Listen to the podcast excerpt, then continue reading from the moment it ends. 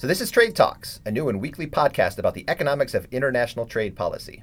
I'm Chad Bown, a senior fellow at the Peterson Institute for International Economics in Washington.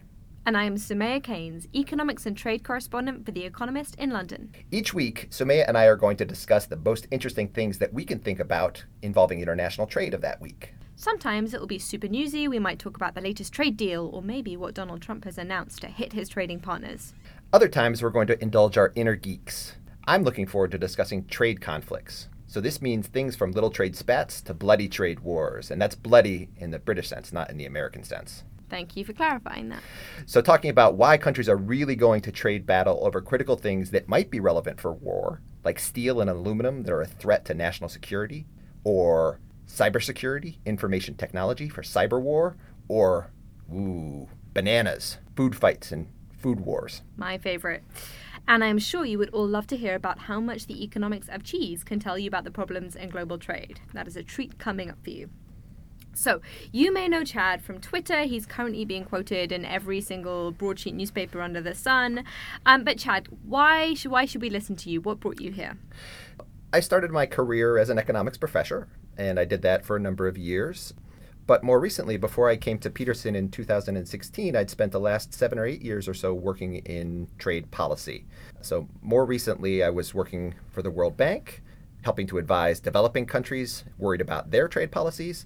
And then earlier, I had been working in the Obama White House, worried very much about U.S. trade policy. But since I've been at the Peterson Institute, basically I've focused my time on Donald Trump and worrying about his trade policy.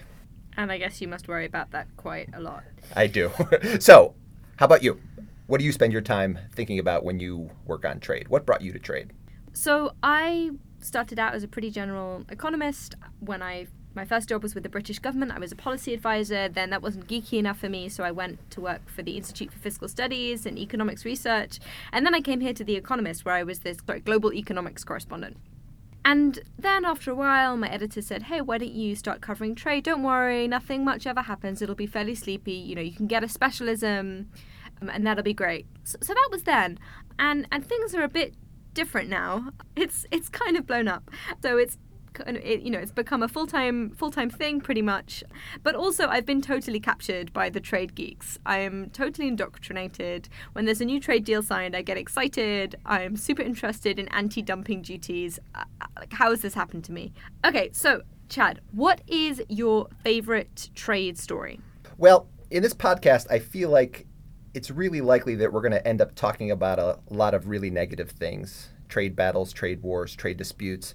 So I thought I would kick us off with what my feel good trade story of the year is, uh, which is a relatively little known trade deal, a trade agreement called the Information Technology Agreement. And so this was an agreement that was starting to be implemented last year in 2016 by more than 20 major economies of the world, so all the big ones China, the United States, European Union, covering 200 products or so and about $1.3 trillion of trade. Okay, but why is this interesting? Well, I found it interesting because there's something in this trade deal for everyone. So you cut tariffs to zero, and it's a win win win. So, for example, if you're a millennial, there's stuff in there that you would like. It cuts tariffs to zero, these import taxes on video game consoles, digital cameras, microphones, and headsets. So, duty free Beats headsets for everyone. For baby boomers, so if you're thinking about your parents or grandparents, there's tariff cuts in there for MRI machines, CAT scanners, x ray equipment, medical devices. So if you're worried about healthcare costs in the United States, for example, in this big debate over Obamacare reform, hey, we can help to reduce some of those costs through this trade agreement. And then finally, if you're one of these giant multinational companies that's involved in global supply chains, we'll talk a lot about those. The product list in this information technology agreement more than 70 times uses the word parts. So, parts for processors, controllers, memory chips, circuits, semiconductors, all these critical components for the gadgets that are going on and being made in the global economy. All this stuff is in this really fabulous recent trade deal. How about you? You have a recent uh, trade story that's that's captured your attention? So when I was thinking about this, I was trying to think about the story I most enjoyed writing, and actually the one that I picked was also kind of sad. So I remembered this new study that came out. It was actually by some economists affiliated with the Peterson Institute, and it found that this deal, the TPP, was going to raise America's real income by around 0.5% by 2030 and with the caveat that those numbers are super uncertain. And and this was great. It's it wasn't clickbait though. So I needed some way to make it sound, you know, interesting.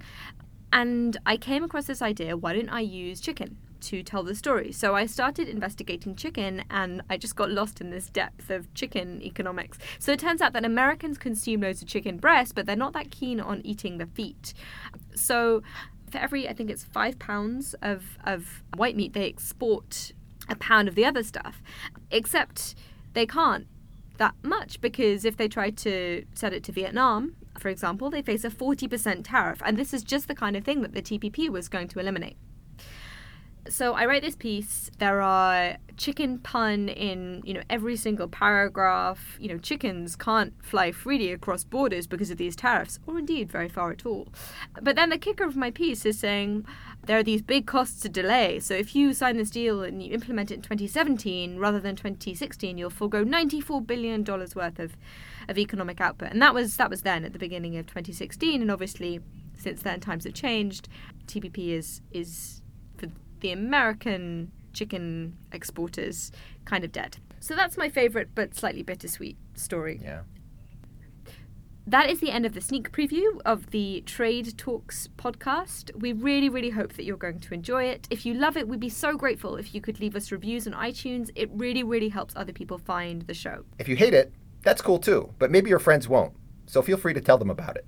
And of course, you should follow us on Twitter. I'm at Soumaya Keynes. And I'm at Chad Bown. And you can follow the show at, at trade underscore underscore talks. That's, if you missed it, at trade underscore underscore talks. Because when talking trade, one underscore just isn't enough. Chad, we really need to think of a better strapline than that. Yeah, I think I think you're right.